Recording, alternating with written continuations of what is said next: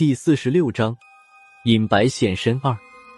听到这阵响动，郝文明和黄然的身体同时颤了一下，他俩也顾不得阮六郎了，转身看向道路深处佛灰最浓的地方，就看见一只狼的影子慢慢的在佛灰中心变得清晰起来，正是这座妖种的主人，那只学名叫做隐白的狼，它走得很慢，好像还是很忌惮佛灰里面的某种物质。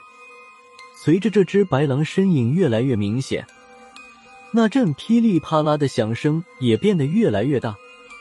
他的身上时不时的迸现出一道一道的火花。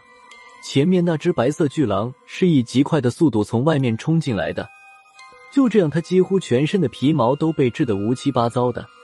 照现在这只白狼慢吞吞的速度，他全身的皮毛应该被治得差不多才对。但看他的样子变化并不大，身上的皮毛并没有被烧焦的迹象，只是这只白狼身上火花四溅的，就像是刚才佛灰扬到阮六郎附近时的样子。见这只白狼露了面，阮六郎的脸色开始变得难看起来。他之前的那颗红色蜡丸本来就是用来对付这只白狼的，但是他没有算到那只巨狼也会出现在妖种里，浪费了那颗蜡丸。他再没有别的什么手段能对付这只白狼，只能紧握着那把杀千刀，不停的向后退去。几分钟之后，白狼从佛灰浓雾中完全现出了身。他对我们几个的兴趣不大，看都没看我们一眼，径自慢慢向阮六郎那边走过去。阮六郎没有丝毫犹豫，一转身，朝上面温泉的方向跑去。也难为他小一百岁的年纪。跑起来竟不输于三四十岁的年轻人。阮六郎没跑几步，白狼突然一声低笑。奔跑当中的阮六郎突然脚下绊蒜，摔到了地上。阮六郎不知道摔到了哪里，在地上挣扎了半天，竟然没有站起来。阮六郎倒地之后，白狼走得更加慢了。他走到巨狼尸体旁的时候，停住了脚步。白狼用前爪轻轻的碰了碰巨狼的脑袋，见巨狼没有任何反应，他的眼神有些黯然，不再理会巨狼，继续朝阮六郎走过去。阮六郎伤了声带，已经说不出话来，他挣扎着想要爬起来，但是他的双脚就像失去了知觉一样，无论他怎么使劲，都无法重新站起来。就在这个时候，白狼已经到了他的身边。和我想象的不一样，白狼走到阮六郎身边后，并没有马上撕咬他，而是朝阮六郎不断的嘶吼着。和刚才对付巨狼时不同，现在的阮六郎基本放弃了反抗，他的身体开始颤抖。随着白狼的一声一声低吼，他颤抖的频率也越来越快，就像青蛙见了蛇一样。就在这时，张之言又说话了。他的嘴里又传出来刚才那种语调说话的声音：“交出来，把那件东西交出来。”听着这段话，好像是给白狼配音一样。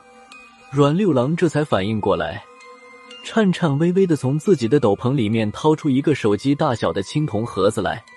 刚才阮六郎和我们相遇时，是从上面的温泉方向走下来的，看样子他就是为了这个小青铜盒子来的。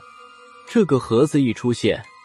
我注意到黄然的眼角突然没来由的抽搐起来，看着黄然现在这个眼神，如果不是忌惮这只白狼，他能冲过去抢阮六郎手里的盒子。我一直感觉黄然还隐藏着实力，没有显露出来。这个青铜盒子里装的是什么？是不是真的有什么龙须在里面，还是别的什么神器？不过这个盒子看起来实在太小。似乎也装不下多少东西。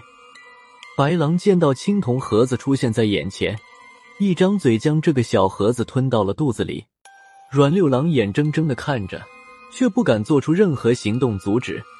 白狼吞掉青铜盒子之后，身上的白色狼毛一根一根的竖了起来，他的一双绿色的瞳孔瞬间变得血红。他朝阮六郎一声低吼，阮六郎竟然两眼一翻。晕死了过去。见阮六郎晕倒之后，白狼顿时没有了兴趣。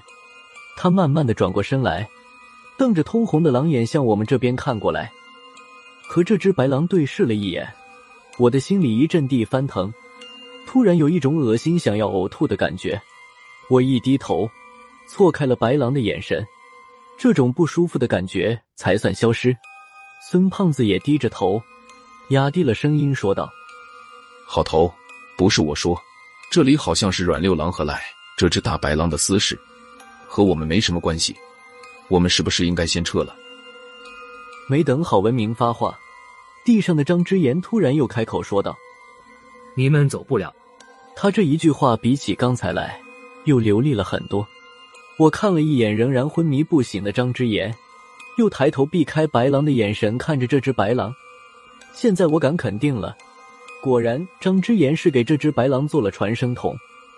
张之言的话音刚落，那只白狼突然长笑了一声。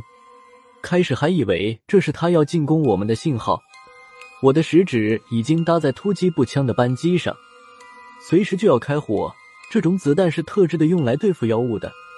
虽然对阮六郎这种两没什么作用，但是从在上面对付巨狼的效果来看，多多少少也能对隐白这种妖物有点作用。没想到这声狼啸过后，这只白狼竟然开始原地转圈，它就像是人喝醉了酒一样。摇摇晃晃的围着阮六郎的身体转开了圈，郝文明和黄然都是一愣，好像他俩也看不出来白狼这是要干什么。转了两三圈之后，白狼突然一张嘴，刚才吞进去的青铜小盒子又被他吐了出来。